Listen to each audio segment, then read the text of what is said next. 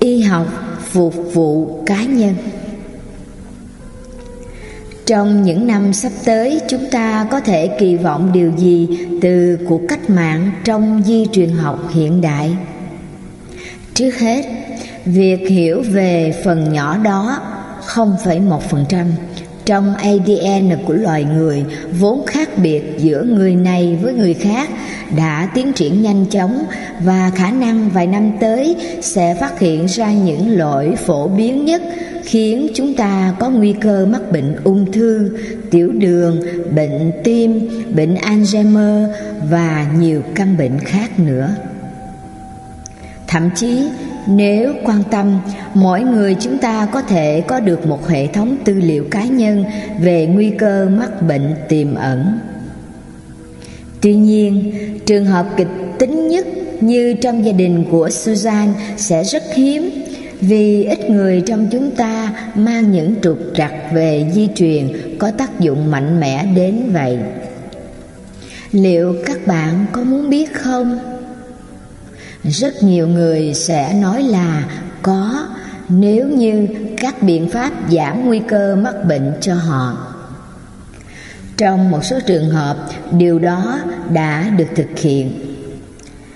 Chẳng hạn, một người được nhận định là có nguy cơ di truyền cao đối với bệnh ung thư ruột kết,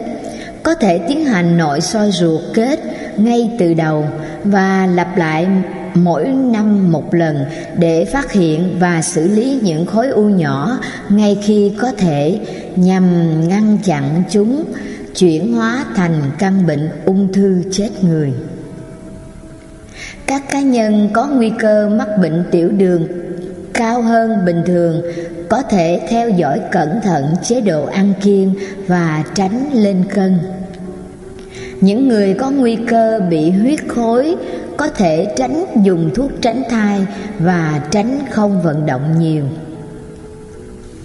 một ứng dụng hiệu quả khác của y học cá nhân hóa, đó là chúng ta ngày càng biết rõ rằng phản ứng của mỗi cá nhân với các loại thuốc bị ảnh hưởng mạnh bởi yếu tố di truyền rất nhiều trường hợp có thể dự đoán ai nên dùng loại thuốc nào với liều lượng ra sao thông qua việc kiểm nghiệm mẫu ADN của người đó trước tiên. Các tiếp cận dược lý di truyền đó khi được áp dụng rộng rãi sẽ dẫn tới liệu pháp thuốc có hiệu quả ngày càng cao, giảm bớt việc xảy ra những hiệu ứng phụ nguy hiểm, thậm chí có thể dẫn đến tử vong.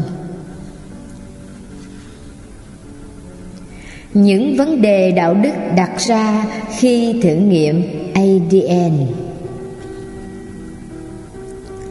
tất cả những tiến bộ được mô tả ở trên đều có giá trị tiềm năng tuy nhiên cũng xuất hiện những tình thế tiến thoái lưỡng nan về mặt đạo đức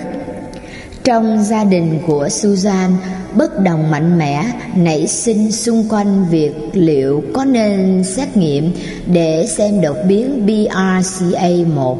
có xuất hiện ở trẻ em hay không. Do chưa có can thiệp y tế nào dành cho trẻ em và do tác động tâm lý có thể rất lớn nếu kết quả xét nghiệm là dương tính, nên tiến sĩ Weber và tôi được sự đồng tình của nhiều chuyên gia đạo đức học mà chúng tôi tham khảo ý kiến đã kết luận rằng cần phải trì hoãn xét nghiệm như vậy, tới khi trẻ đủ 18 tuổi. Ít nhất có một trường hợp người cha mang đột biến gen BRCA1 đã rất tức giận khi những cô con gái của ông không thể được kiểm tra sớm. Ông lập luận rằng, quyền làm cha của ông phải thắng quyết định của chúng tôi. Cuộc tranh luận lớn hơn về vấn đề đạo đức đã nảy sinh xung quanh việc liệu có phù hợp hay không khi một bên thứ ba đưa ra đánh giá hay sử dụng thông tin di truyền của các cá nhân. Susan và nhiều người họ hàng của cô đã rất lo lắng nếu kết quả là dương tính thông tin có thể rơi vào tay của những công ty bảo hiểm y tế, khiến họ có thể sẽ không được chi trả bảo hiểm hoặc mất việc làm. Những phân tích kỹ lưỡng hơn liên quan tới mặt đạo đức của trường hợp này đã dẫn tới kết luận rằng cách sử dụng thông tin về di truyền mang tính phân biệt như vậy có thể coi là sự vi phạm các nguyên tắc công lý và công bằng vì những lỗi xảy ra trong ADN cơ bản là phổ biến và không ai có thể lựa chọn trình tự ADN cho mình. Mặt khác, nếu như các khách hàng mua bảo hiểm biết được nguy cơ của họ nhưng các công ty bảo hiểm lại không thì khi đó nguy cơ là các khách hàng sẽ thách thức ngành bảo hiểm. Đây có thể là vấn đề lớn đối với toàn bộ chính sách bảo hiểm nhân thọ. Dường như nó không ảnh hưởng lớn lắm tới bảo hiểm y tế. Do đó, khi cân nhắc các dự kiện chúng ta thấy cần có sự bảo vệ về mặt pháp lý chống lại sự bất công bằng liên quan tới di truyền trong ngành bảo hiểm y tế và tại nơi làm việc.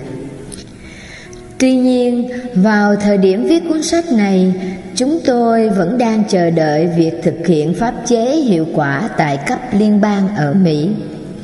Nếu như không đưa ra được biện pháp bảo vệ về mặt pháp lý thì luật này sẽ có tác động tiêu cực lớn đối với tương lai của y học phòng ngừa phục vụ cá nhân, vì họ có thể sợ hãi không muốn đón nhận thông tin di truyền học mà lẽ ra sẽ hoàn toàn có ích đối với họ.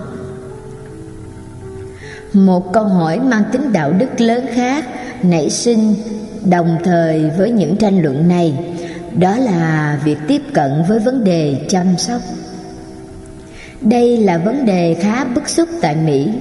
nơi vào thời điểm tôi viết cuốn sách này đã có tới 40 triệu công dân chưa được chi trả bảo hiểm y tế. Trong số các quốc gia phát triển trên thế giới, chúng ta, những người dân Mỹ, dường như có khả năng ngoảnh mặt đi nhiều nhất trước những thất bại trong việc thực thi trách nhiệm đạo đức. Một trong những hậu quả tai hại là người nghèo phải ở trong những phòng cấp cứu tồi tàn và thiếu đồng bộ. Điều này không có tác dụng gì với việc phòng bệnh, mà chủ yếu tập trung vào việc đương đầu với những thảm họa y tế khi chúng xảy ra như một điều không thể tránh khỏi. Tình thế khó khăn trong việc tiếp cận y tế sẽ trở nên nghiêm trọng hơn bao giờ hết khi những tiến bộ trong nghiên cứu được củng cố bởi việc chúng ta đang hiểu nhiều hơn từ hệ gen dẫn tới các cách thức mới mẻ và hiệu quả hơn trong việc phòng tránh bệnh ung thư, bệnh tim, bệnh thần kinh và nhiều bệnh khác nữa. Đạo đức sinh học trên nền tảng luật đạo đức Trước khi phân tích thêm những tình thế tiến thoái lưỡng nan về mặt đạo đức, điều quan trọng là chúng ta cần xem xét nền tảng cho các phán xử về hành vi đạo đức. Trong đạo đức sinh học có rất nhiều vấn đề phức tạp. Những người tranh luận về tính đạo đức của một quyết định có thể đến từ những nền văn hóa và truyền thống tôn giáo hoàn toàn khác biệt. Trong một xã hội thế tục và đa nguyên, liệu có khả thi khi tất cả các nhóm đều nhất trí về một đường lối hành động đúng trong những hoàn cảnh khó khăn? Thực tế, tôi phát hiện ra rằng khi các dữ liệu của vấn đề rõ ràng, thì trong hầu hết trường hợp, những người mang quan điểm hoàn toàn khác nhau có thể cùng đưa ra một kết luận chung khiến tất cả đều cảm thấy thoải mái. Mặc dù lúc đầu tiên đó có thể khiến các bạn ngạc nhiên, nhưng tôi tin rằng nó là một minh chứng thú vị cho tính phổ biến của luật đạo đức tất cả chúng ta đều có tri thức bẩm sinh về những điều đúng và sai. Mặc dù đây là điều khó hiểu, nhưng chúng ta có thể nhận ra thông qua việc suy xét cẩn trọng. Bocham và Chiltres lập luận rằng, bốn nguyên tắc đạo đức củng cố rất nhiều cho đạo đức sinh học và nó khá quen thuộc trong hầu hết các nền văn hóa và các xã hội. Những nguyên tắc đó bao gồm, thứ nhất, tôn trọng tự do ý chí. Nguyên tắc này đề cập tới việc một cá nhân biết suy nghĩ cần được tự do đưa ra những quyết định cá nhân mà không phải chịu đựng bất kỳ ép buộc nào từ bên ngoài. Thứ hai, công bằng đòi hỏi đối xử công bằng, đạo đức và không thiên vị giữa tất cả mọi người. Thứ ba, lợi ích. Trách nhiệm phải đối xử với người khác để mang lại lợi ích cao nhất cho họ. Thứ bốn, không ác ý. Hãy đừng làm hại ai cả. Đức tin đóng vai trò như thế nào trong những lập luận về đạo đức sinh học? Người theo tôn giáo sẽ thấy tất cả các nguyên tắc này được thể hiện rất rõ trong những kinh sách thiêng liêng như kinh koran của do thái giáo, đạo thiên chúa, hồi giáo, đạo phật và các tôn giáo khác trong thực tế, có thể tìm thấy một số tuyên bố truyền cảm và mạnh mẽ trong những sách kinh. Nhưng không chỉ những người hữu thần mới có thể chấp nhận những nguyên tắc này. Thậm chí, người không được đào tạo về âm nhạc vẫn có thể thưởng thức bản giao hưởng của mozart luật đạo đức dành cho tất cả chúng ta, cho dù chúng ta có đồng ý hay không với nguồn gốc của nó. Những nguyên tắc cơ bản của đạo đức học có thể phát sinh từ luật đạo đức và chúng rất phổ biến nhưng mâu thuẫn có thể nảy sinh khi các nguyên tắc không được thỏa mãn cùng một lúc và những cá nhân khác nhau, đặt tầm quan trọng khác nhau lên các nguyên tắc mà lẽ ra ít nhiều phải có sự cân bằng. Nhiều trường hợp, xã hội đã có sự thống nhất về cách thức giải quyết điều này. Tuy nhiên, nhiều trường hợp khác chẳng hạn như trường hợp chúng ta chuẩn bị xem xét dưới đây, những người biết suy nghĩ sẽ không tán đồng với cán cân đạo đức.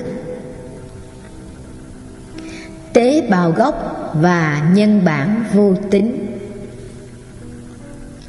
Tôi vẫn còn nhớ cái buổi chiều Chủ nhật cách đây vài năm khi một phóng viên gọi đến nhà tôi xin ý kiến về bài viết sắp được in trên một tạp chí danh tiếng, trong đó tường thuật việc nhân bản cừu Dolly. Đây là sự phát triển đáng ngạc nhiên và nằm ngoài dự đoán vì gần như tất cả các nhà khoa học, trong đó có cả tôi, đều nghĩ rằng không thể nhân bản động vật có vú. Mặc dù toàn bộ cuốn sách chỉ dẫn ADN của một sinh vật được mang theo trong mỗi tế bào của cơ thể nó như người ta cho rằng ADN có thể tạo ra những thay đổi không thể đảo ngược, khiến việc tái thiết một cuốn sách giới thiệu hoàn chỉnh và chính sách theo cách này là điều không thể chúng ta đã sai. Thực tế, trong thập kỷ qua, hết những phát hiện này đến phát hiện khác đã tiết lộ cho chúng ta thấy sự linh hoạt đáng kể và những điều hoàn toàn bất ngờ từ các loại tế bào ở động vật có vú.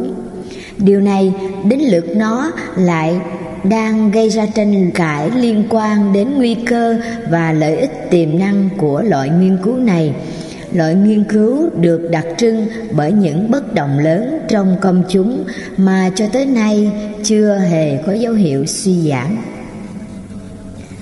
tranh luận liên quan tới tế bào gốc của con người nói riêng đã đang rất nóng bỏng và việc sử dụng thuật ngữ chuyên môn khiến nhiều người không thể hiểu nổi, đòi hỏi những người tham gia phải có chút kiến thức nền tảng liên quan. Tế bào gốc là tế bào mang theo nó tiềm năng phát triển thành một vài dạng tế bào khác. Chẳng hạn như trong tủy, tế bào gốc có thể làm tăng tế bào hồng cầu, bạch cầu,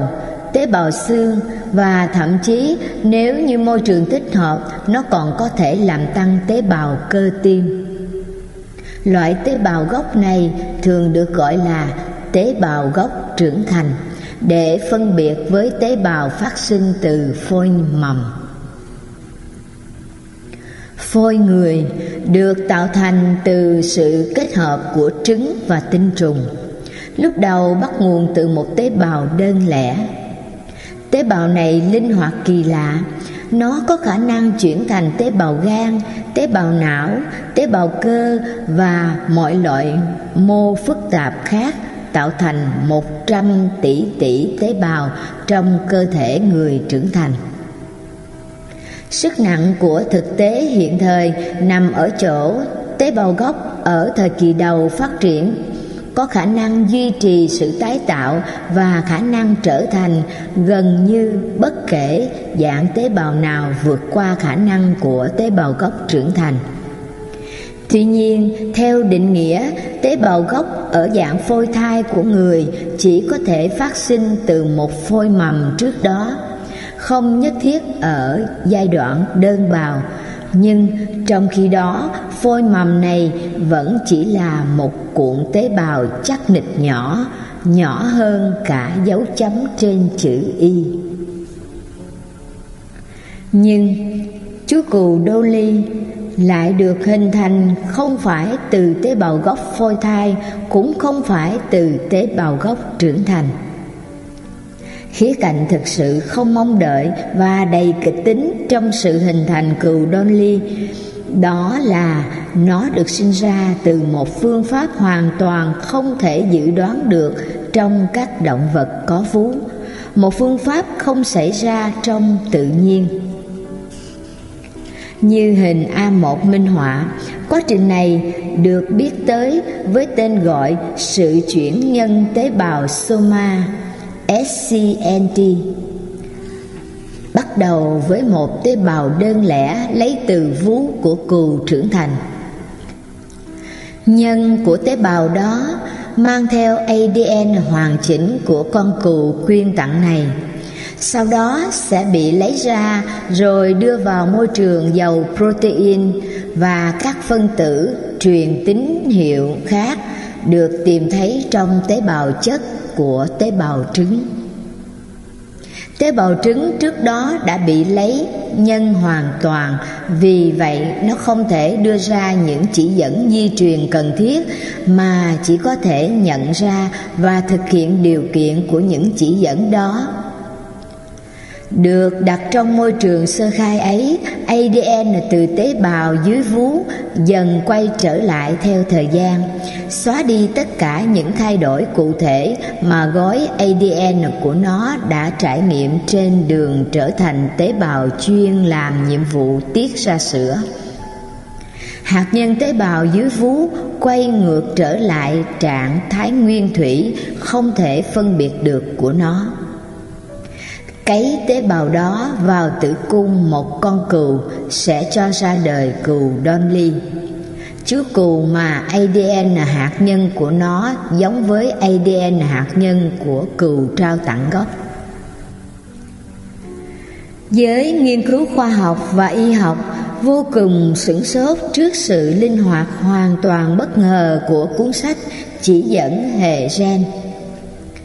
trên cơ sở phát hiện đó, các nhà khoa học hiện nay nhìn nhận việc nghiên cứu tế bào gốc thực sự là cơ hội để hiểu thêm về việc một tế bào đơn lẻ có thể trở thành tế bào gan, tế bào thận hay tế bào não như thế nào.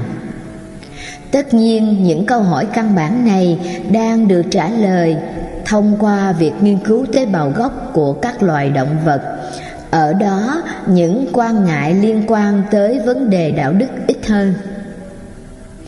Dù còn chưa chứng minh được, nhưng chúng ta có thể vui mừng về những lợi ích y học từ nghiên cứu tế bào gốc trong việc phát triển những liệu pháp trị bệnh mới. Rất nhiều căn bệnh kinh niên xuất hiện do một dạng tế bào nào đó chết đi từ khi còn non nếu như con gái các bạn mắc bệnh tiểu đường tiếp một giai đoạn đầu đó là vì các tế bào trong tuyến tụy của cô ấy vốn vẫn sản sinh ra insulin đã trải qua sự kháng thể và chết yểu. Nếu như bố của bạn bị mắc chứng Parkinson, đó là vì các neuron tại một phần nhất định của bộ não, vùng Sustantina nigra, tức là vùng chất đen, đã chết sớm hơn mong đợi, dẫn tới tình trạng ngưng hoạt động của các mạch thường điều khiển chức năng kiểm soát. Nếu như họ hàng của bạn nằm trong danh sách cấy ghép gan, thận hoặc tim đó là bởi những cơ quan đó đã hứng chịu nhiều thương tổn đến mức chúng không thể tự sửa chữa nếu như chúng ta tìm được cách tái tạo mô hay các cơ quan bị tổn thương này, thì sẽ có thể điều trị hiệu quả hoặc thậm chí chữa khỏi nhiều căn bệnh kinh niên có khả năng gây tử vong đang lan rộng. Vì lý do đó nên y học tái tạo đang là chủ đề thu hút sự quan tâm lớn trong nghiên cứu y học hiện tại, việc nghiên cứu các tế bào gốc dường như có triển vọng lớn nhất trong việc biến giấc mơ này thành hiện thực. Tuy nhiên, tranh luận nảy lửa về mặt xã hội, đạo đức và chính trị đã phát sinh xung quanh việc nghiên cứu các tế bào gốc ở người cường độ tình cảm, sự giận dữ do có những ý kiến trái ngược nhau, sự xung đột giữa các quan điểm gần như là điều không thể dự đoán trước và thông thường các thông tin khoa học thường bị chìm trong trận bão này.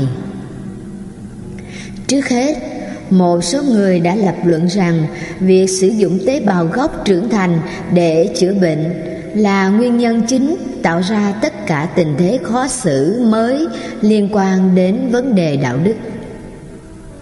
Những tế bào như vậy có thể lấy từ các mô của một người đã đang sống.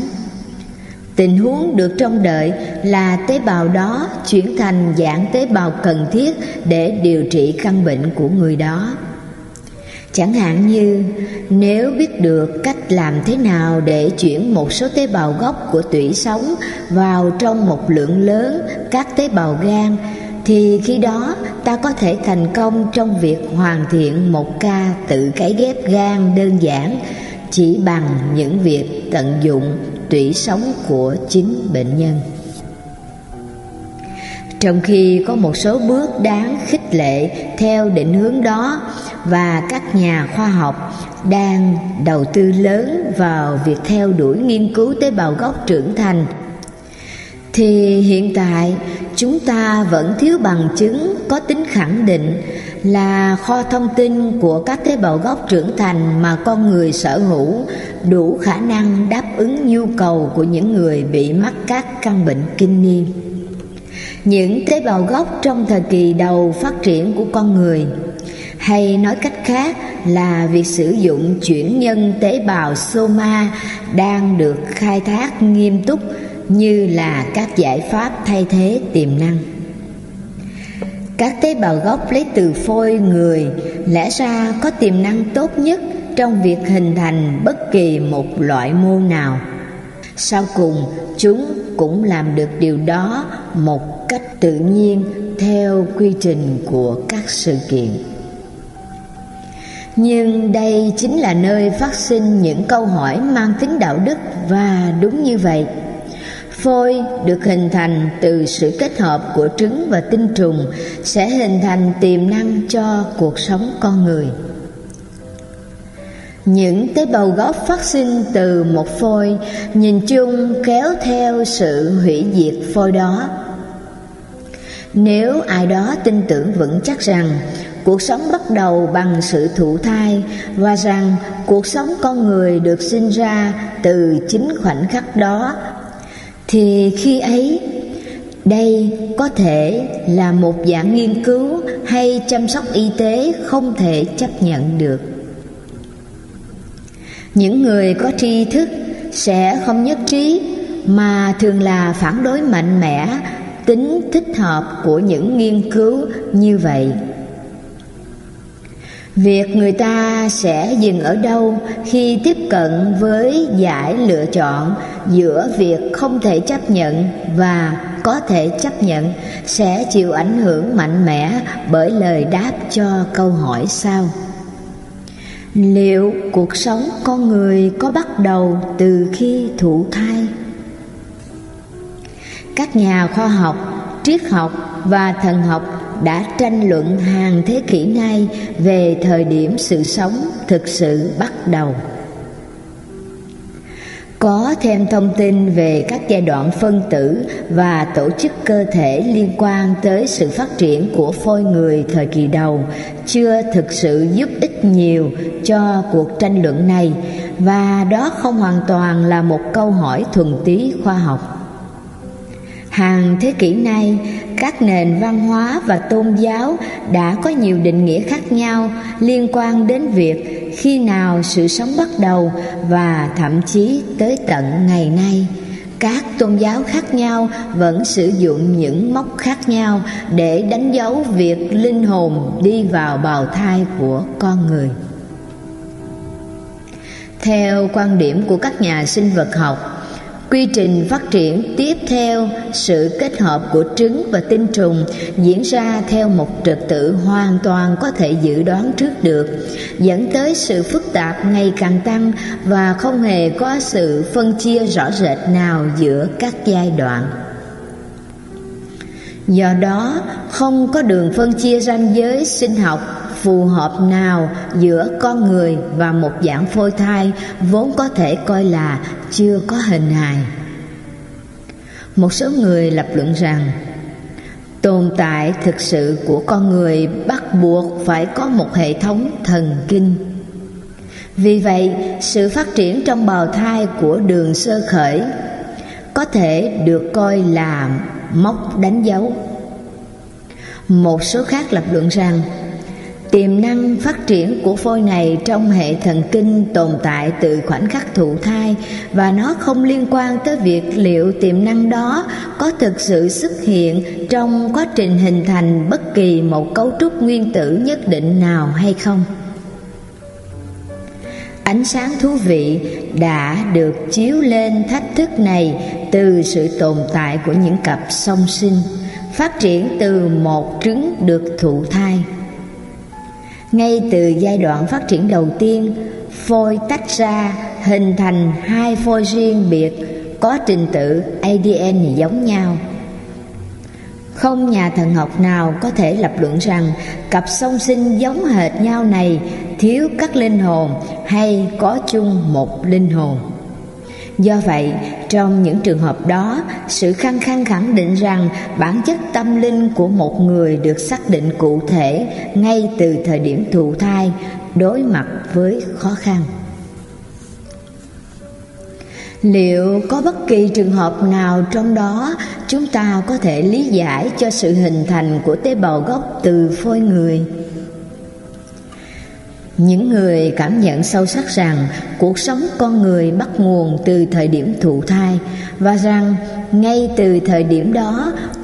phôi người đã có toàn bộ hiện trạng đạo đức của một người trưởng thành, nhìn chung sẽ trả lời không đối với câu hỏi này. Quan điểm của họ có thể thống nhất về mặt đạo đức. Tuy nhiên, phải chỉ ra rằng nhiều người như vậy đã lựa chọn nhìn theo hướng khác hay ít nhất là chấp nhận một lập trường có tính tương đối về mặt đạo đức trong một hoàn cảnh khác. Ở đó phôi người đang bị tiêu diệt. Đó chính là quá trình thụ tinh trong ống nghiệm gọi là IVF hiện khá phổ biến với các cặp vợ chồng vô sinh và được thừa nhận là giải pháp chữa trị cho một cơn đau tim khủng khiếp. Trong quá trình này, trứng được lấy từ người mẹ sau quá trình điều trị hormone dẫn tới rất nhiều trứng hình thành cùng một lúc. Những trứng này được thụ tinh trong một chiếc đĩa cạn với tinh trùng của người cha tương lai. Các bác sĩ sẽ quan sát phôi trong vòng 3 đến 6 ngày để đánh giá xem liệu chúng có phát triển bình thường hay không và sau đó, một số lượng nhỏ trứng được thụ tinh này sẽ được cấy vào cơ thể người mẹ với hy vọng có thể thụ thai. Hầu hết các trường hợp có nhiều phôi sẵn có hơn là các phôi được cấy an toàn. Nhiều phôi dự phòng thường được giữ lạnh. Chỉ riêng ở nước Mỹ, hiện có hàng trăm nghìn phôi được làm lạnh như vậy được giữ trong các tủ lạnh và số lượng đó tiếp tục tăng lên. Trong khi việc nhận nuôi trong thực tế, những phôi này từ các cặp vợ chồng khác đã dẫn tới một số lượng nhỏ, trong đó được thụ thai thì rõ ràng là phần lớn những phôi này cuối cùng sẽ bị bỏ đi. Do đó, xuất hiện một lập trường phản đối gay gắt sự phá bỏ phôi người trong bất kỳ hoàn cảnh nào dẫn tới sự phản đối việc thụ tinh trong ống nghiệm. Người ta cũng đặt ra đòi hỏi phải cấy tất cả các phôi được tạo ra bằng IVF. Nhưng điều đó sẽ làm tăng nguy cơ chết trong tử cung vì thụ thai quá nhiều. Rõ ràng là thời điểm hiện tại không có cách nào dễ dàng thoát khỏi tình thế khó xử này. Tuy nhiên, rất nhiều người quan sát, những người ủng hộ nghiên cứu phôi người đã lập luận rằng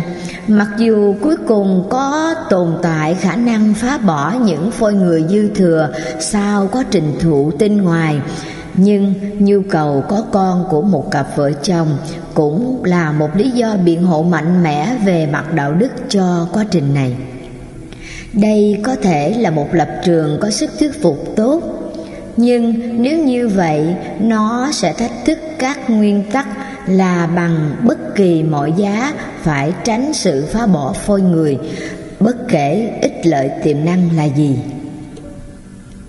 Hoàn cảnh này làm nảy sinh câu hỏi được rất nhiều người quan tâm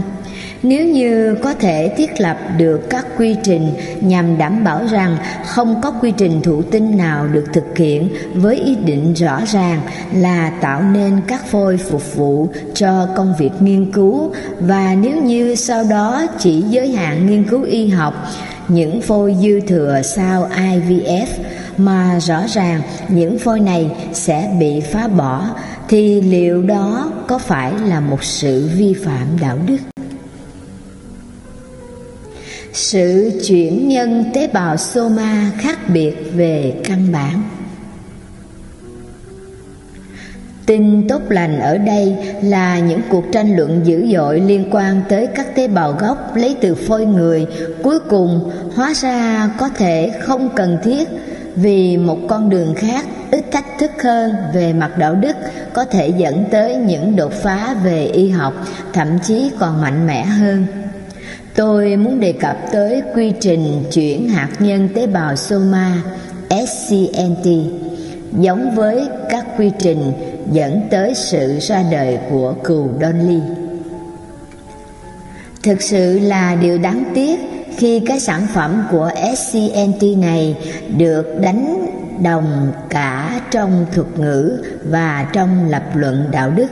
với việc sản sinh các tế bào gốc từ phôi người được hình thành từ sự kết hợp của trứng với tinh trùng. Sự đánh động này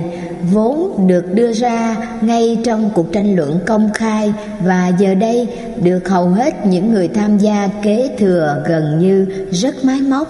đã phớt lờ đi sự khác biệt lớn giữa cách thức hình thành nên hai thực thể này. Quy trình SCNT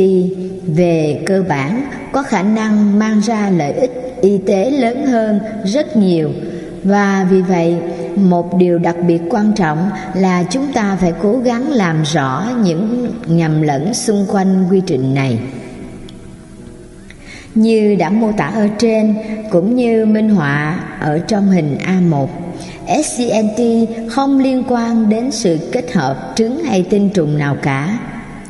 thay vào đó, cuốn sách chỉ dẫn ADN này hình thành từ một tế bào riêng lẻ ở da hay một mô nào đó của một động vật sống. Gần như tất cả mọi người đều nhất trí rằng tế bào da của người quyên tặng đầu tiên không mang giá trị đạo đức cụ thể nào. Bởi vì chúng ta thường đào thải hàng triệu tế bào da mỗi ngày. Tương tự như vậy, tế bào trứng bị khuyết nhân đã mất tất cả adn của chính nó, không bao giờ có khả năng trở thành một sinh vật sống, và do đó dường như cũng không thể có tầm quan trọng về mặt đạo đức. Đặt hai thực thể này cạnh nhau sẽ tạo nên một tế bào dù không xảy ra tự nhiên nhưng có tiềm năng vô cùng quan trọng. Nhưng liệu chúng ta có nên gọi đó là một con người hay không? Nếu một ai đó lập luận rằng thực tế về tiềm năng quan trọng trên xứng đáng với lời tuyên bố đó, thì khi đó tại sao không thể áp dụng một lập luận tương tự như vậy cho tế bào da trước khi sử dụng nó? Tế bào da cũng có tiềm năng như vậy. Trong vài năm tới, có khả năng các nhà khoa học sẽ khám phá ra những tín hiệu chứa trong bào tương của tế bào trứng, cho phép nhân tế bào da xóa đi lịch sử và khôi phục tiềm năng đáng chú ý của nó, đó là chuyển thành nhiều loại mô khác nhau. Vì vậy, rất có khả năng trong vòng vài năm quá trình này sẽ không còn đòi hỏi phải có trứng nữa, mà sẽ thành công bằng việc để cho bất kỳ một loại tế bào nào từ người quyên tặng rơi xuống dung dịch hỗn hợp của các phân tử truyền tín hiệu thích hợp. Quy chế đạo đức của con người sẽ được thực hiện ở thời điểm nào trong chuỗi dài của các bước đó? Liệu kết quả của quy trình này có giống với tế bào gốc trưởng thành hơn tế bào gốc ở thời kỳ đầu phát triển không điều ngạc nhiên về scnt xuất phát từ thực tế là sự kết hợp của tế bào vú và tế bào trứng bị khuyết nhân cuối cùng đã tạo ra cừu Donley. Điều đó chỉ xảy ra khi cái sản phẩm đó của SCNT được cố ý đặt vào tử cung của cừu. Khó lòng có thể xảy ra tình cờ. Giờ đây, các quy trình tương tự cũng được thực hiện đối với nhiều động vật có vú khác, bao gồm bò, ngựa, chó, mèo. Cái được gọi là nhân bản có tính sản sinh này thậm chí có thể đã được hai nhóm nghiên cứu không chính thức thực hiện trên cơ thể người. Một nhóm, nhóm Rielian, do một cá nhân mặc bộ đồ nhảy bằng bạc chỉ huy tuyên bố đã bị những người ngoài hành tinh hoàn toàn không có danh tính của một nhà khoa học bắt cóc các nhà khoa học, các chuyên gia đạo đức, các nhà thần học và luật học về cơ bản tán đồng với việc không nên tiến hành nhân bản vì mục đích sinh sản con người với bất kỳ lý do nào. Lý do chính cho quan điểm này dựa trên cơ sở những phản đối mạnh mẽ về mặt đạo đức và thần học đối với việc tạo nên các bản sao con người theo cách thức bất thường. Ngoài ra, cũng có những lý do được đưa ra trên cơ sở cân nhắc tính an toàn vì sự nhân bản mang tính chất sản sinh bất kỳ một động vật có vú nào đã chứng tỏ hoàn toàn không hiệu quả và tỏ ra là nỗ lực có xu hướng mang đến thảm họa với việc hầu hết các nhân bản đều dẫn đến việc đẻ non hoặc chết non. Vài nhân bản sống sót sau khi sinh gần như ít nhiều đều có dấu hiệu bất bình thường, trong đó có cả bản thân cừu Donley cũng mắc bệnh viêm khớp và béo phì. Trên cơ sở những kết luận như vậy, yêu cầu không bao giờ được tái cấy sản phẩm của quá trình chuyển nhân tế bào soma vào trong bào thai của người mẹ là điều hoàn toàn phù hợp. Gần như tất cả mọi người đều nhất trí với điều đó. Tranh cãi diễn ra xoay quanh việc liệu có nên thực hiện SCNT ở người dưới bất kỳ hoàn cảnh nào khi không có bất kỳ mục đích gì liên quan đến việc sản sinh ra một con người toàn vẹn. Những nguy cơ tiềm ẩn rất cao. Nếu như bạn đang chết vì căn bệnh Parkinson thì bạn không cần tế bào gốc từ một người quyên tặng nào đó mà cần tế bào của chính bạn. Sau cùng, qua rất nhiều thế kỷ, thông qua nghiên cứu khoa học về sự cấy ghép chức năng, chúng ta đã học được rằng việc đặt tế bào từ các cá nhân khác vào người nhận sẽ tạo nên phản ứng kháng thể có tính hủy hoại. Điều này thường chỉ được giảm thiểu bằng việc ghép mô cẩn thận giữa người quyên tặng với người nhận và việc sử dụng sau khi cấy những viên thuốc có tính miễn dịch mạnh với tất cả những phức tạp mà nó mang theo. Rất nhiều kịch bản cổ vũ cho việc sử dụng tế bào phôi mầm gốc đồng nhất từ những người khuyên tặng, không có liên quan để điều trị nhiều căn bệnh khác nhau, đã bị chống đối công khai trong thời gian dài. Do đó, sẽ tốt hơn rất nhiều nếu như tế bào gốc giống về mặt di truyền với người nhận chúng. Tất nhiên, đây chính là hiệu quả sẽ xảy ra sau scnt một nhà quan sát khó có thể lập luận rằng về lâu, về dài, đây không phải là một phương cách đầy hứa hẹn cho việc điều trị một loạt những căn bệnh rất dễ dẫn đến tử vong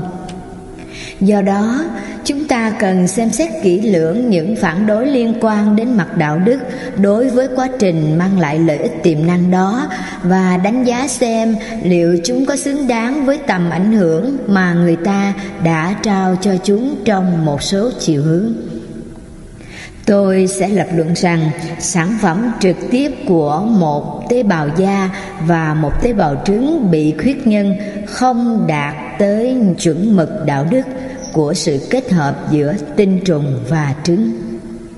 Tinh trùng là sản phẩm từ phòng thí nghiệm, không xảy ra ngoài tự nhiên, và nó không phải là phần kế hoạch của Chúa nhằm tạo ra một cá nhân con người. Còn trứng dứt khoát là kế hoạch của người được chính loài người chúng ta và các loài người khác thực hiện thông qua hàng ngàn năm. Cũng giống tất cả mọi người khác, tôi phản đối mạnh mẽ ý tưởng về việc nhân bản người mang tính sinh sản. Cấy ghép sản phẩm của SCNT con người vào trong tử cung rõ ràng là một hành vi phi đạo đức và chúng ta cần phản đối mạnh mẽ nhất có thể. Mặt khác, những kế hoạch thực hiện nghiên cứu về điều trị khoa học đã và đang phát triển nhằm thuyết phục chúng ta tin rằng một tế bào đơn lẻ phát sinh từ SCNT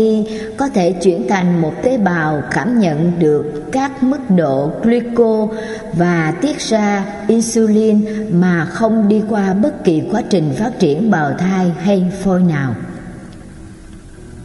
Nếu như những quá trình như vậy có thể dẫn tới các tế bào hợp nhất về mô tạo điều kiện cho việc chữa bệnh tiểu đường, tại sao quá trình đó lại không thể chấp nhận được về mặt đạo đức? Không phải băn khoăn gì tới việc khoa học trong lĩnh vực này sẽ có tiếp tục phát triển nhanh chóng trong khi vẫn còn chưa xác định được những lợi ích cuối cùng của nghiên cứu tế bào gốc trong y học, thì những lợi ích này vẫn có tiềm năng rất lớn Phản đối tất cả những nghiên cứu thuộc dạng này có nghĩa là trách nhiệm đạo đức nhằm giảm những nỗi đau đã bị những nghĩa vụ đạo đức khác đánh bại. Đối với một số người có đức tin, điều đó là một lập trường có thể bào chữa được, nhưng nó chỉ nên đến sau khi có sự xem xét kỹ lưỡng thực tế. Bất kỳ ai coi vấn đề này chỉ là một trận chiến đơn thuần giữa tôn giáo và chủ nghĩa vô thần sẽ phản lại tính phức tạp của vấn đề này. Ngoài phạm vi y học, Tờ báo hàng sáng tôi đọc gần đây đã đưa ra một tổng kết về rất nhiều thách thức mà Tổng thống Hoa Kỳ phải đối mặt Câu chuyện này đến vào thời điểm mà mọi việc có vẻ đang tiến triển không thuận lợi đối với ông. Bài báo kèm theo lời trích dẫn từ một nhân vật cố vấn chính trị và là bạn của Tổng thống. Tôi chưa bao giờ nhìn thấy Tổng thống phải gánh một trách nhiệm nặng nề với chức vụ của mình đến thế. Tổng thống được bầu lên để giải quyết những sự việc thực sự lớn lao đó chính là mã gen ADN của ông. Trong khi người bạn này của Tổng thống có thể đã chủ định đưa ra lời bình luận này như là một lời nhận xét rất khôn khéo, thì việc Tổng thống là như vậy hoàn toàn có thể. Đâu là bằng chứng thực sự cho tính di truyền học trong hành vi và dấu hiệu tính cách của mỗi con người? Và liệu tiến hóa di truyền học có dẫn chúng ta tới những câu hỏi mang tính đạo đức mới mà nó gây ra hay không? Làm thế nào chúng ta có thể thực sự đánh giá được vai trò của di truyền và sự phức tạp đến như vậy trong tính cách con người? Đã có rất nhiều bài viết uyên thâm liên quan đến chủ đề này nhưng rất lâu trước thời Darwin, Mendel, Watson, Crick và tất cả các nhà khoa học khác đã hình dung ra rằng tự nhiên cung cấp cho chúng ta cơ hội tuyệt vời để đánh giá vai trò của di truyền ở rất nhiều khía cạnh khác nhau trong sự tồn tại của con người. Cơ hội đó được thể hiện ở những cặp sinh đôi giống hệt nhau –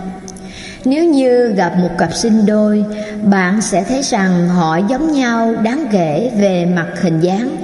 cũng như các đặc điểm khác như ngữ điệu giọng nói và thậm chí cả những cử chỉ nhất định.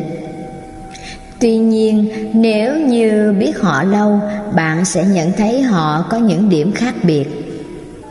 Các nhà khoa học đã nghiên cứu những cặp song sinh này hàng thế kỷ qua để có thể đánh giá những đóng góp của tự nhiên và việc nuôi dưỡng đối với sự hình thành tính cách của con người. Có thể thực hiện một phân tích cẩn trọng, không bằng hơn đối với những cặp song sinh giống hệt nhau, được nhận nuôi ở những gia đình khác nhau từ khi sinh ra và do đó, trải qua môi trường thơ ấu hoàn toàn khác nhau. Nghiên cứu các cặp song sinh như vậy cho phép các nhà khoa học đánh giá được khả năng di truyền của bất kỳ một đặc điểm cụ thể nào mà không phải xác định cơ sở phân tử thực sự của nó. Bản A1 chỉ ra một số ví dụ trong việc đánh giá tỷ lệ của một đặc điểm nhất định do di truyền đem lại trên cơ sở nghiên cứu cặp song sinh. Tuy nhiên, do nhiều lý do thuộc về phương pháp, những đánh giá này không được coi là chính xác hoàn toàn. Những ước tính về tỷ lệ phần trăm của những đặc điểm cá nhân con người có thể liên quan tới di truyền do Busa và Marger thực hiện. Những ảnh hưởng của môi trường sống và di truyền tới những khác biệt tâm sinh lý của con người. Neurobion.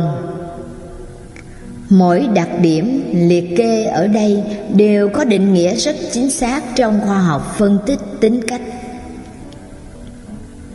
những nghiên cứu này dẫn tới kết luận rằng di truyền đóng vai trò rất quan trọng trong nhiều đặc điểm nhân cách. Do đó, chúng ta không nên quá ngạc nhiên trước thực tế là những chi tiết về cơ chế di truyền phân tử nhất định đang bắt đầu bị đào bới thông qua việc nghiên cứu hệ gen người. Nhưng chúng ta là như thế một điểm phải đề cập tới đó là bạn có cặp mắt của bà ngoại mình hoặc tính tình của ông nội mình. Nhưng có cách nói khác, đó là bạn có những đặc điểm trên vì bạn có T hoặc C ở một nơi nhất định trong hệ gen mà bạn có thể có hoặc không truyền cho con của bạn thông qua nghiên cứu tính di truyền lên hành vi của con người, các nhà khoa học đã tìm ra một dấu hiệu thú vị liên quan tới những tiến bộ trong việc ngăn chặn bệnh tâm thần. Nghiên cứu này cũng ít nhiều gây ra lo lắng, vì dường như nó đe dọa sát sườn sự tự do ý chí, tính riêng tư và thậm chí có thể cả tinh thần của chúng ta tuy nhiên, chúng ta cần phải quen với điều này. Lý giải liên quan đến phân tử về những hành vi nhất định của con người đã có rồi. Một số nhóm đã xuất bản những bài viết trên các tạp chí khoa học chỉ ra rằng những biến số chung trong cơ quan thụ cảm đối với dopamine truyền dẫn tín hiệu thần kinh gắn với điểm số của cá nhân liên quan tới đặc điểm tìm kiếm sự mới lạ trong bài kiểm tra tính cách chuẩn tuy nhiên, biến số thụ cảm này chỉ đóng tỷ lệ rất nhỏ trong sự đa dạng của tính cách cụ thể này. Trong khi kết quả thống kê có thể thú vị, nhưng dường như cơ bản là nó không phù hợp với cá nhân đó những nhóm khác đã xác định được một biến số trong chiếc xe chuyên chở một thiết bị di truyền dẫn thần kinh khác là serotonin, gắn liền với sự lo lắng. Người ta cho rằng biến số đó có sự liên hệ mật thiết mang tính thống kê với việc liệu một cá nhân có những trải nghiệm căng thẳng nghiêm trọng sau một chuỗi căng thẳng lớn của cuộc sống hay không nếu như điều đó đúng, đây sẽ là một ví dụ về sự tương tác giữa gen với môi trường. Một lĩnh vực khác thu hút sự quan tâm đặc biệt của công chúng là cơ sở di truyền đồng tính luyến ái. Bằng chứng qua những nghiên cứu về các cặp song sinh, trong thực tế đã củng cố cho kết luận rằng yếu tố di truyền đóng vai trò quan trọng trong đồng tính nam tuy nhiên, khả năng cặp song sinh đồng tính nam đó cũng sẽ là người tình dục đồng giới nam, chiếm khoảng 20% so với 2 đến 4% nam giới trong nhóm bình thường. Điều này chỉ ra rằng định hướng giới tính nhìn chung bị ảnh hưởng, nhưng có thể thay đổi được bằng ADN và rằng bất kỳ gen nào có liên quan đều thể hiện khuynh hướng thiên lệch, chứ không phải đã được cố định từ trước. Trong số rất nhiều lĩnh vực tính cách của con người có khả năng gây ra tranh cãi nhiều nhất, không gì có thể bùng nổ tranh cãi nhiều hơn là trí tuệ trong khi sự không tán đồng về việc làm thế nào có thể xác định được trí thông minh và làm thế nào để đo được nó vẫn còn là một chủ đề nóng trong khoa học xã hội. Và trong khi có rất nhiều bài kiểm tra IQ hiện đo được rõ ràng một chút về khả năng hiểu biết và văn hóa không chỉ là khả năng nhận thức chung chung, thì rõ ràng là có yếu tố di truyền mạnh mẽ trong đặc điểm này của con người. Ở thời điểm này, chúng ta chưa biết đích xác biến số adn cụ thể nào có tầm quan trọng đối với iq tuy nhiên, khả năng là cuối cùng có thể sẽ có hàng chục biến số như thế một khi chúng ta có đủ phương pháp tốt để khám phá ra chúng. Tương tự như những lĩnh vực khác của hành vi con người, không có một biến số đơn lẻ nào có khả năng giữ vai trò lớn. Liệu thậm chí cả hành vi tội phạm cũng có bị ảnh hưởng bởi di truyền hay không? Chúng ta biết rằng điều này đúng chỗ nó rõ ràng với tất cả mọi người, nhưng thường không được cân nhắc trong chính hoàn cảnh này một nửa số dân của chúng ta mang theo biến số di truyền cụ thể khiến họ có khả năng bị vào tù nhiều gấp 16 lần so với một nửa còn lại. Tất nhiên, tôi đang đề cập tới nhiễm sắc thể y mà những người đàn ông mang theo. Tuy nhiên, kiến thức về mối liên hệ đó chưa giảm được cơ cấu xã hội của chúng ta hay được những người đàn ông phạm tội sử dụng thành công như là một lời bào chữa hình sự cho hành động tội lỗi mà mình thực hiện. Nhưng gạt điểm đó sang một bên vẫn có thể xác định trên hệ gen này những liên quan khiêm tốn khác đối với hành vi chống xã hội đã xuất hiện trường hợp đặc biệt thú vị tại một gia đình ở Hà Lan, nơi tỷ lệ biểu hiện hành vi tội phạm và chống phá xã hội cao, nổi bật ở nhiều nam giới trong gia đình đó, và nó tương đồng với mô hình di truyền mà chúng ta có thể quan sát, thấy đối với một gen trên nhiễm sắc thể X. Nghiên cứu tỉ mỉ gia đình Hà Lan này cho thấy từng có một đột biến không được kích hoạt trong gen của enzyme tổng hợp quá trình oxy hóa các amin đơn A,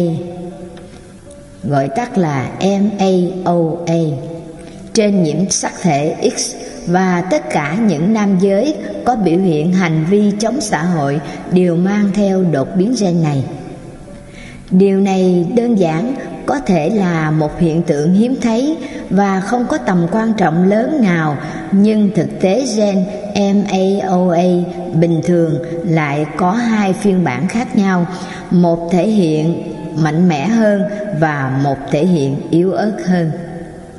Trong khi không có bằng chứng tổng hợp nào cho thấy những người đàn ông có phiên bản yếu hơn, có mức độ dính líu cao hơn với luật pháp thì một nghiên cứu kỹ lưỡng tiến hành tại Australia, trong đó quan sát những nam thanh niên bị lạm dụng, đối xử như những đứa trẻ con đã cho thấy rằng những người mang theo MAOA biểu hiện thấp hơn, có biểu hiện mức độ hành vi tội phạm và chống phá xã hội cao hơn đáng kể khi trưởng thành một lần nữa, đây có thể là một ví dụ về sự tương tác giữa gen và môi trường. Sự nhạy cảm mang tính di truyền liên quan tới MAOA chỉ trở nên rõ ràng khi trải nghiệm mang tính môi trường về lạm dụng trẻ em được bổ sung thêm vào bức tranh nhưng thậm chí cả khi tình huống này xảy ra, khi những phát hiện cũng chỉ quan trọng trên cơ sở thống kê. Có rất nhiều ngoại lệ mang tính cá nhân đối với quy luật này. Cách đây vài năm, một bài báo trong tờ tạp chí tôn giáo đặt ra câu hỏi liệu sự duy tâm của cá nhân con người có mang tính di truyền hay không?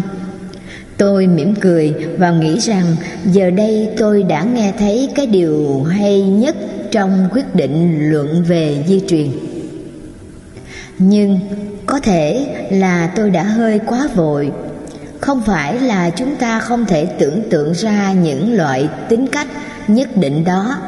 những tính cách dựa trên các yếu tố di truyền yếu ớt có thể có xu hướng chấp nhận khả năng tồn tại của Chúa hơn là những yếu tố khác. Một nghiên cứu về song sinh gần đây đã chỉ cho thấy điều đó. Mặc dù thông thường người ta cần đưa ra cảnh báo trước rằng tác động về di truyền quan sát được là hoàn toàn yếu. Câu hỏi về tính di truyền của tâm linh gần đây đã thu hút sự chú ý rộng rãi với việc xuất bản cuốn sách có tiêu đề Gen của Chúa của cùng tác giả. Người đã công bố những phát hiện liên quan tới việc tìm kiếm sự mới lạ, lo lắng và đồng tính nam. Cuốn sách lôi cuốn sự quan tâm, thậm chí chiếm trọn cả trang bìa của tạp chí Time. Nhưng khi đọc thực sự kỹ lưỡng, chúng ta thấy bài báo đã được nói quá lên quá nhiều. Nhà nghiên cứu này sử dụng việc kiểm nghiệm tính cách để kết luận rằng một đặc điểm có tên gọi là sự tự siêu nghiệm đã chỉ ra đặc tính di truyền trong các gia đình và các cặp song sinh. Đặc điểm này gắn liền với khả năng chấp nhận sự việc của một cá nhân vốn không thể đo hay chứng tỏ trực tiếp được. Việc một thông số tính cách như thế có thể do đặc điểm di truyền gây nên bản thân nó không đáng ngạc nhiên vì hầu hết những đặc điểm tính cách của cá nhân dường như đều có những dấu hiệu như vậy nhưng nhà nghiên cứu này đã tiếp tục tuyên bố rằng biến số trong gen VMTA2 gắn liền với điểm số cao hơn trên thang tự siêu nghiệm. Vì không có dữ liệu nào của ông được kiểm định cẩn thận trước hay được xuất bản trên tạp chí khoa học, nên hầu hết các chuyên gia đón nhận cuốn sách với sự hoài nghi đáng kể. Một nhà phê bình trong tạp chí Scientific American đã nhận xét vắn tắt rằng tiêu đề phù hợp cho cuốn sách lẽ ra nên là một gen lý giải cho chưa đầy một phần trăm biến số tìm thấy trong thang điểm trên những bản hỏi tâm lý học được thiết kế để đo một nhân tố được gọi là sự tự siêu nghiệm. Cái có thể coi là dấu hiệu của tất cả mọi thứ từ việc phụ thuộc vào đảng xanh tới việc tin tưởng vào esp căn cứ vào một nghiên cứu không được công bố chính thức và không được biên tập sửa chữa. Nói tóm lại, yếu tố di truyền là không thể tránh khỏi trong các đặc điểm hành vi của con người. Vì gần như không có yếu tố nào trong những đặc điểm này mà tính di truyền lại gần tới mức có thể dự báo được môi trường, đặc biệt là những trải nghiệm thời niên thiếu và vai trò nổi trội của những lựa chọn mang tính tự do ý chí của mỗi cá nhân có tác động rất lớn tới chúng ta các nhà khoa học sẽ phát hiện ra mức độ ngày càng tăng những chi tiết phân tử liên quan tới yếu tố di truyền, củng cố cho tính cách của chúng ta. Nhưng điều đó không nên dẫn tới chúng ta việc đánh giá quá cao sự đóng góp mang tính số lượng của chúng.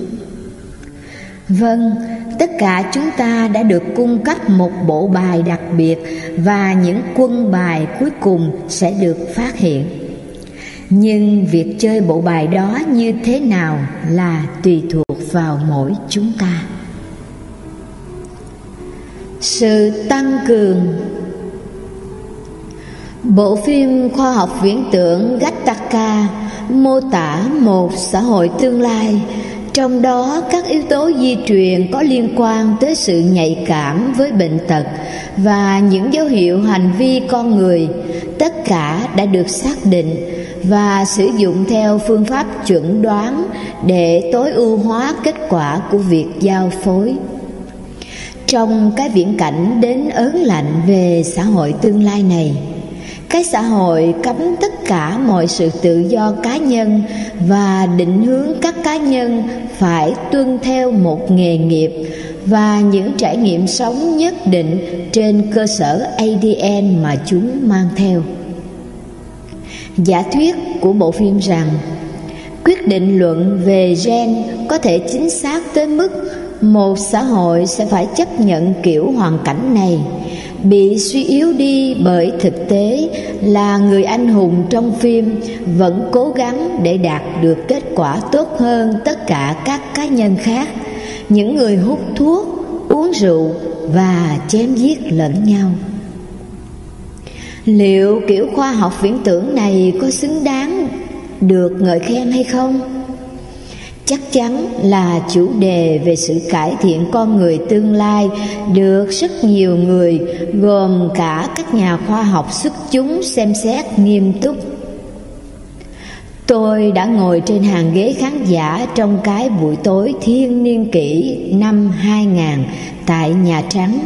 có cả tổng thống tham dự và nhà khoa học nổi tiếng Stephen Hawking phát biểu rằng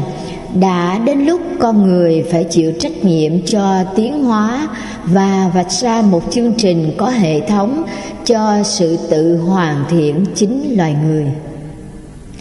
Trong khi mọi người có thể hiểu được động lực của Hawking theo cách nhất định, thương cảm vì ông ấy đang mắc bệnh thần kinh suy nhược, thì tôi lại thấy những đề xuất của ông thật là đáng lo ngại ai có thể quyết định được hoàn thiện là như thế nào? Nó sẽ tai hại ra sao? Nếu như chúng ta tái cấu trúc loài người chỉ để khám phá ra rằng chúng ta đã mất đi cái gì đó quan trọng trong quá trình tiến hóa và quy trình thiết kế tổng thể đó có thể tác động như thế nào tới mối quan hệ của chúng ta với đấng sáng tạo? Có một tin tức tốt ở đây là những kịch bản như thế đang ở cách chúng ta rất xa. Nếu không muốn nói rằng không bao giờ chúng có thể trở thành hiện thực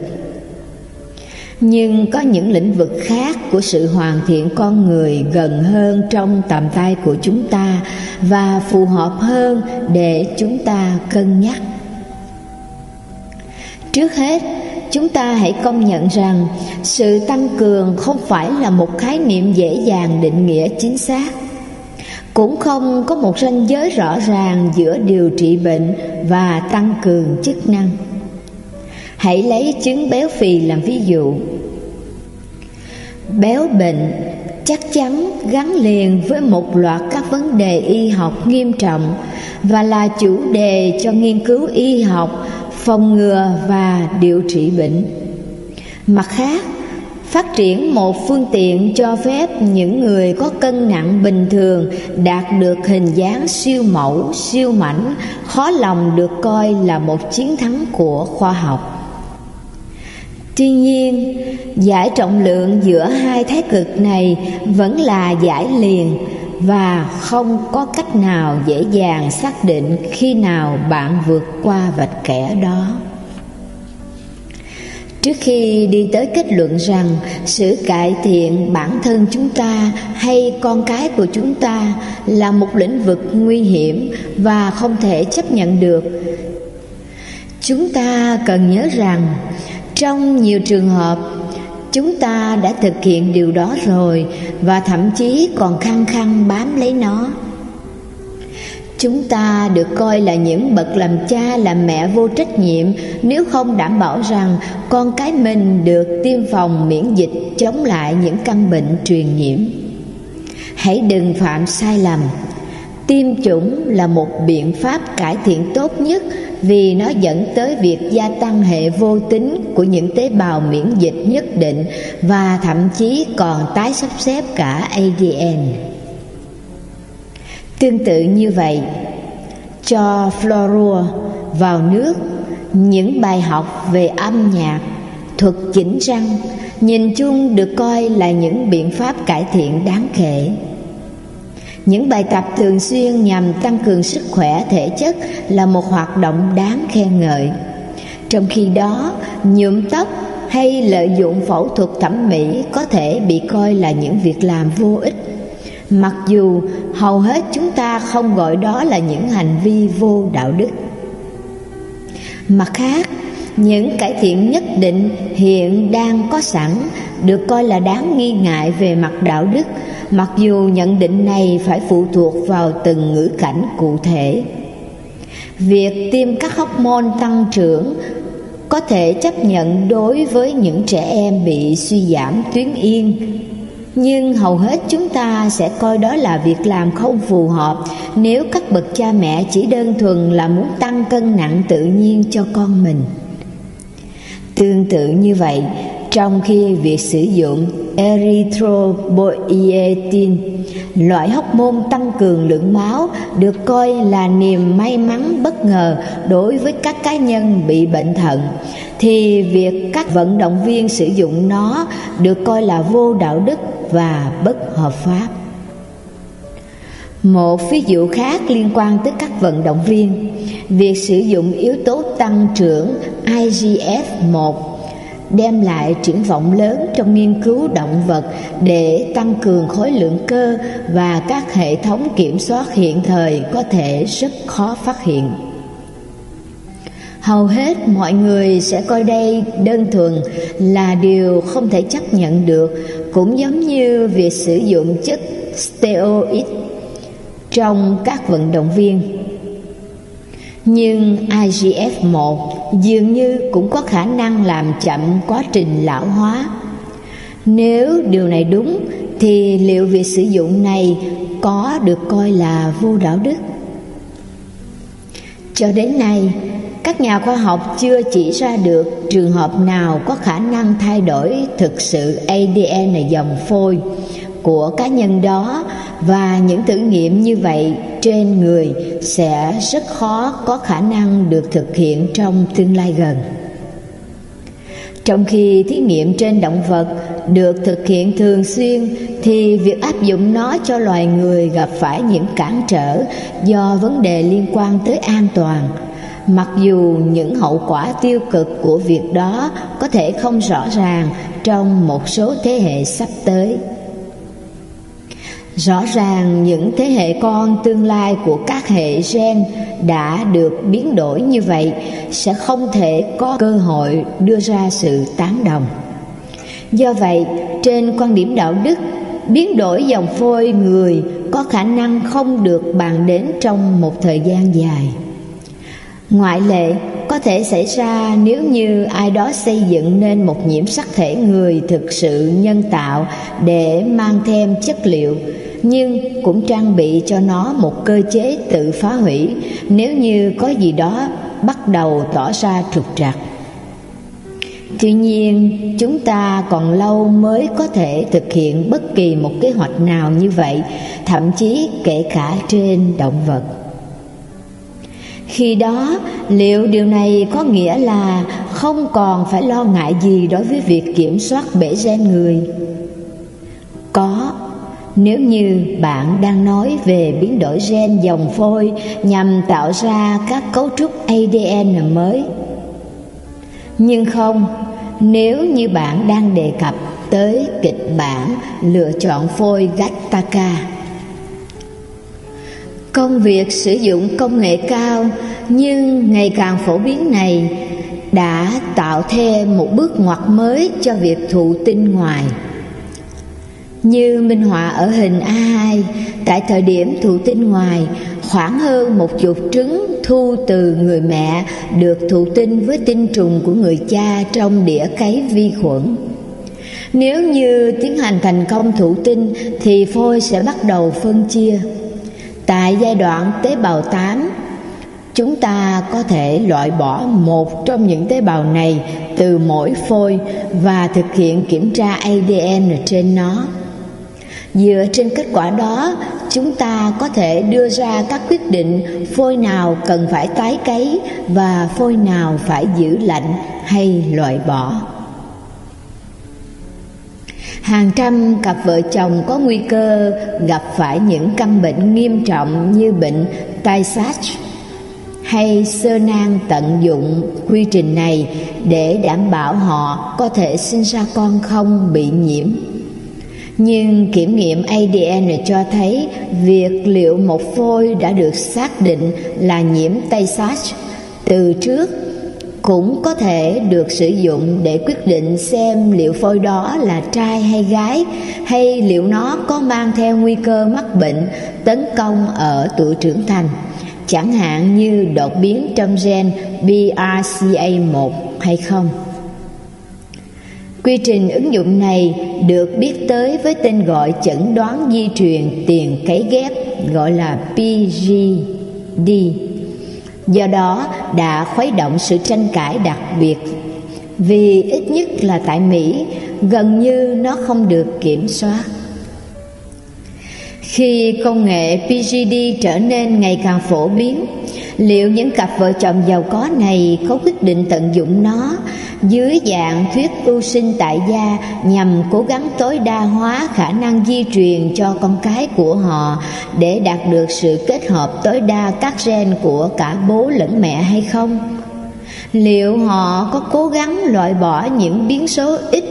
mong muốn hơn và đảm bảo rằng những đặc điểm nhất định được trao truyền cho con cái họ hay không? có vấn đề về mặt thống kê với cách tiếp cận này những kiểu đặc tính mà các bậc cha mẹ muốn tăng cường, nhìn chung được rất nhiều gen điều khiển tuy nhiên, việc có được phiên bản tốt nhất từ người mẹ và phiên bản tốt nhất từ người cha đối với bất kỳ một gen nào sẽ chỉ xảy ra ở một trong số bốn phôi nếu như hai gen cần phải tối ưu hóa, sẽ phải mất tới 16 phôi mới có thể tìm ra một phôi đáp ứng yêu cầu. Để tối ưu hóa 10 gen, sẽ đòi hỏi tới hơn một triệu phôi. Vì con số đó lớn hơn nhiều tổng số trứng mà một người phụ nữ có thể sản sinh ra trong cuộc đời, nên sự ngốc nghếch của việc làm này trở nên rõ ràng ngay lập tức. Tuy nhiên, còn có một lý do thuyết phục khác chứng tỏ tại sao việc này là ngốc nghếch.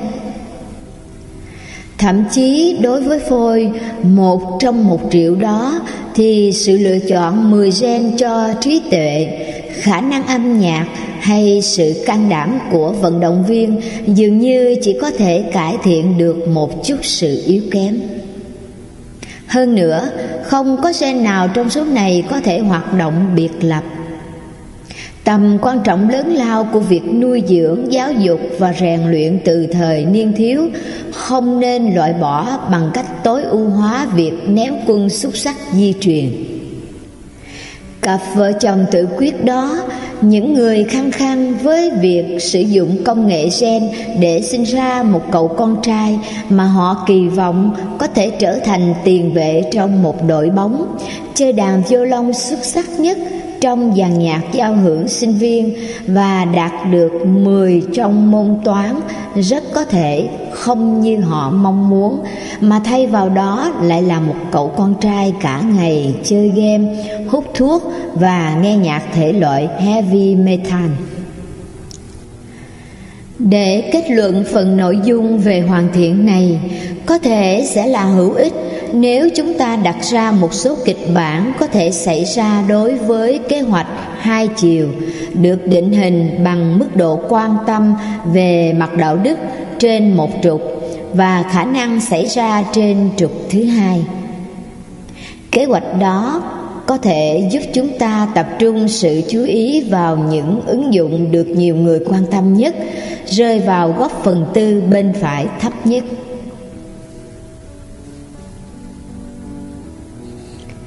Kết luận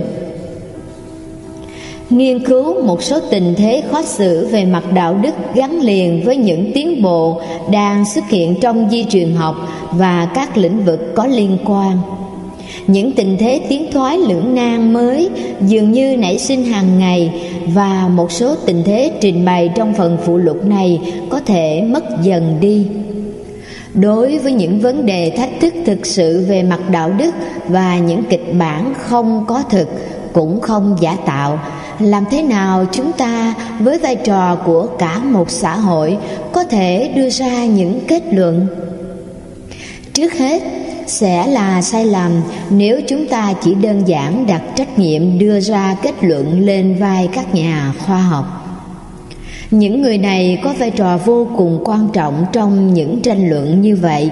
vì họ sở hữu chuyên môn đặc biệt, có thể giúp phân biệt rõ ràng cái gì có thể và cái gì không. Nhưng họ không thể là những người duy nhất ngồi tại bàn họp. Các nhà khoa học với bản chất của mình đều mong muốn khám phá những điều chưa biết.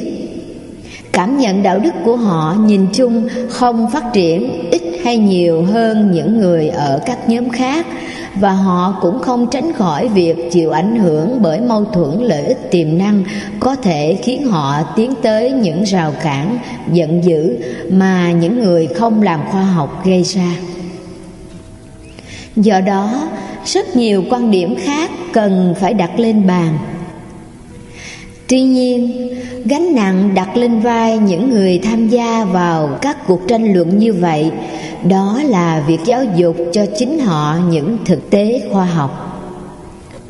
Như cuộc tranh luận hiện thời về tế bào gốc đã dạy chúng ta, những quan điểm cứng rắn liên quan đôi khi phát triển rất lâu trước khi ý nghĩa của khoa học này trở nên rõ ràng, gây ra tổn hại tiềm năng cho cuộc đối thoại thực sự liệu việc một người đặt niềm tin vào một trong những tôn giáo lớn trên thế giới có giúp họ giải quyết được những tình thế khó xử về mặt đạo đức hay không?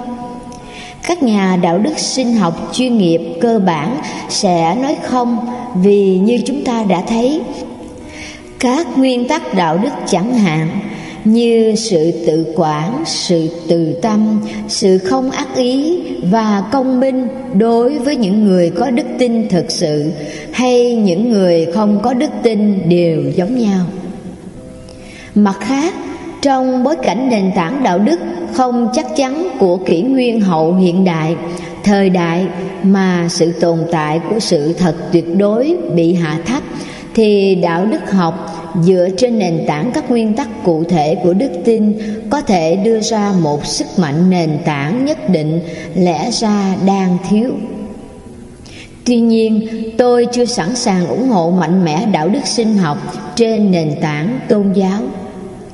cái nguy hiểm rõ ràng nhất chính là những dấu ấn lịch sử mà những người có đức tin có thể và một đôi lần tận dụng đức tin của họ theo cách mà Chúa không bao giờ chủ định để chuyển từ sự quan tâm đầy yêu thương sang sự tự mãn, mị dân và cực đoan.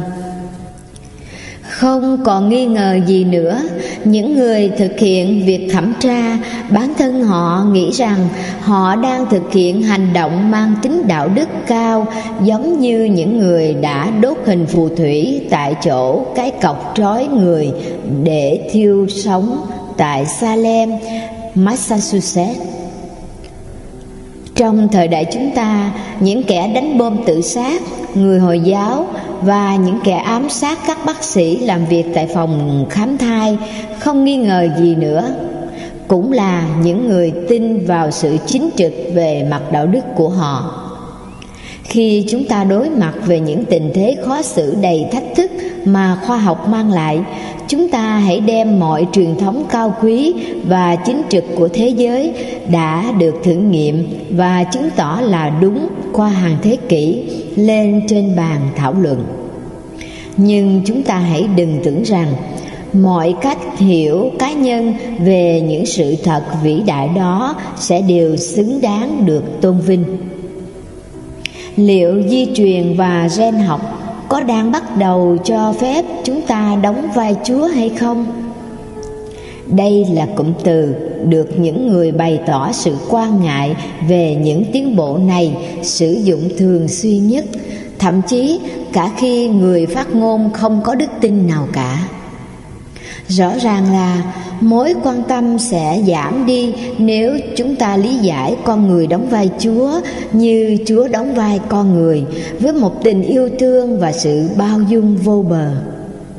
Những quyết định khó khăn nảy sinh khi một cuộc xung đột xuất hiện giữa trách nhiệm chữa trị bệnh và bổn phận đạo đức là phải không được gây ra một tổn hại nào nhưng chúng ta không có lựa chọn nào khác mà phải đối mặt với sự xung đột của những tình thế khó xử đó. Cố gắng hiểu tất cả những sắc thái trong đó, có cả quan điểm của tất cả những người hưởng lợi và cố gắng đạt đến được sự đồng thuận. Nhu cầu phải thành công ở những nỗ lực này chỉ thêm một lý do hấp dẫn khác khiến tại sao những trận chiến hiện tại giữa các quan điểm khoa học và tâm linh cần phải được giải quyết. Chúng ta hoàn toàn cần đặt cả hai tiếng nói lên trên bàn, nói chuyện và không nên quát vào mặt nhau. Lời cảm ơn Utro Wilson có lần đã đưa ra phát biểu, Tôi không chỉ sử dụng tất cả những trí tuệ tôi có, Mà là sử dụng tất cả những trí tuệ tôi có thể vay mượn được Điều đó thực sự đúng với trường hợp của tôi trong việc lắp ráp toàn bộ những ý tưởng và khái niệm để hình thành nên cuốn sách này. Mặc dù tôi đã mượn bối cảnh những nghiên cứu hiện đại về bộ gen người để đưa ra cách nhìn mới mẻ liên quan tới sự hòa hợp tiềm năng giữa những quan điểm của khoa học và tôn giáo, nhưng chỉ một số ít quan niệm thần học căn nguyên được trình bày trong cuốn sách này. Do đó, tôi xin bày tỏ lòng cảm ơn sâu sắc tới những nhà tư tưởng lớn từ Thánh Phaolô tới Thánh Augustine, tới Lewis. Những người có khả năng nhận thức sự thực tâm linh khiến cho bất cứ cái gì tôi có thể tưởng tượng bằng chính đầu óc của mình đều trở nên nhỏ bé. Tôi đã dần tập trung để viết cuốn sách này hơn trong hơn hai chục năm trở lại đây nhưng cũng là nhờ sự khích lệ chân thành từ những người bạn thì mới hiện thực hóa được sự ra đời của cuốn sách này.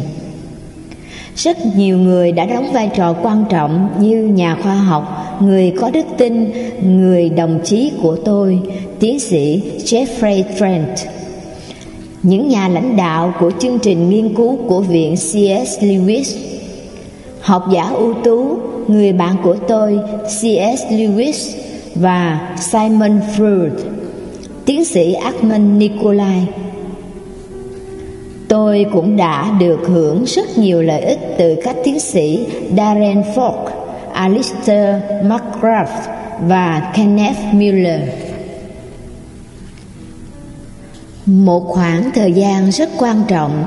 giúp tạo nên những khái niệm được mô tả ở đây chính là cơ hội trình bày những bài giảng cao quý tại nhà thờ tưởng niệm Hara vào tháng 2 năm 2003. Trong ba tối liên tiếp tại nhà thờ này, tôi đã thảo luận về mối liên hệ giữa khoa học và đức tin trước sự có mặt của hàng trăm sinh viên đại học Harvard và mỗi buổi tối như vậy lại khiến tôi tin tưởng hơn vào cái cơn khác mà rất nhiều bạn trẻ đang có đối với việc thảo luận về đề tài này. Tôi đặc biệt cảm ơn cha Peter Gomes đã khiến cho cơ hội này trở thành hiện thực. Rất nhiều người khác đã trợ giúp cho quá trình ra đời của cuốn sách này. Judy Hutchinson đã sao chép lại những bản phát thảo bằng lời của tôi. Michael Heisenberg đã trình bày những hình vẽ rất đẹp từ các khung tôi cung cấp cho các bác sĩ Frank Albert, Ewan Burney, Eric Lender và Bill Phillips đã đưa ra những ý kiến phê bình quan trọng cho bản phát thảo các chương đầu tiên. Là đại diện của tôi, Gail Ross, đã cung cấp kinh nghiệm thực tiễn mà tôi, người ít kinh nghiệm này, vô cùng cần thiết và Bruce Nichols Nhà biên tập Cừ Khôi, người đưa ra những lời động viên cho khả năng ra đời cuốn sách này trước khi tôi tin là nó có thể xảy ra, đã bày tỏ sự tự tin cả khi đối mặt với những giai đoạn khó khăn, đồng thời đặt ra những chuẩn mực cao liên quan tới sự rõ ràng và khả năng tiếp cận tới độc giả. Cuối cùng xin cảm ơn gia đình tôi. Các cô con gái của tôi là Margaret Collins Hill và Elizabeth Frecker. Và các con rể của tôi đã kiên trì đưa ra những lời động viên tôi rất cần để có thể hoàn thành cuốn sách này. Mặc dù ở độ tuổi 90 nhưng đầu óc vẫn còn rất minh mẫn, bố mẹ tôi, Fletcher và Margaret Collins đã có những góp ý rất quan trọng cho kế hoạch ban đầu của cuốn sách. Mặc dù thật đáng tiếc là cha tôi đã không còn sống để chứng kiến hoa trái này. Tôi hy vọng ông sẽ vui khi đọc nó tại địa chỉ hiện tại của ông. Mặc dù tôi chắc rằng ông sẽ chỉ ra rất nhiều từ không cần thiết, đòi hỏi phải được biên tập tốt hơn. Tôi muốn gửi lời cảm ơn đặc biệt tới vợ mình là Diana Barker vì đã tin tưởng vào tầm quan trọng của công việc này và đã dành không biết bao nhiêu tiếng đồng hồ trước máy tính để biên tập rất nhiều vòng cuốn sách này.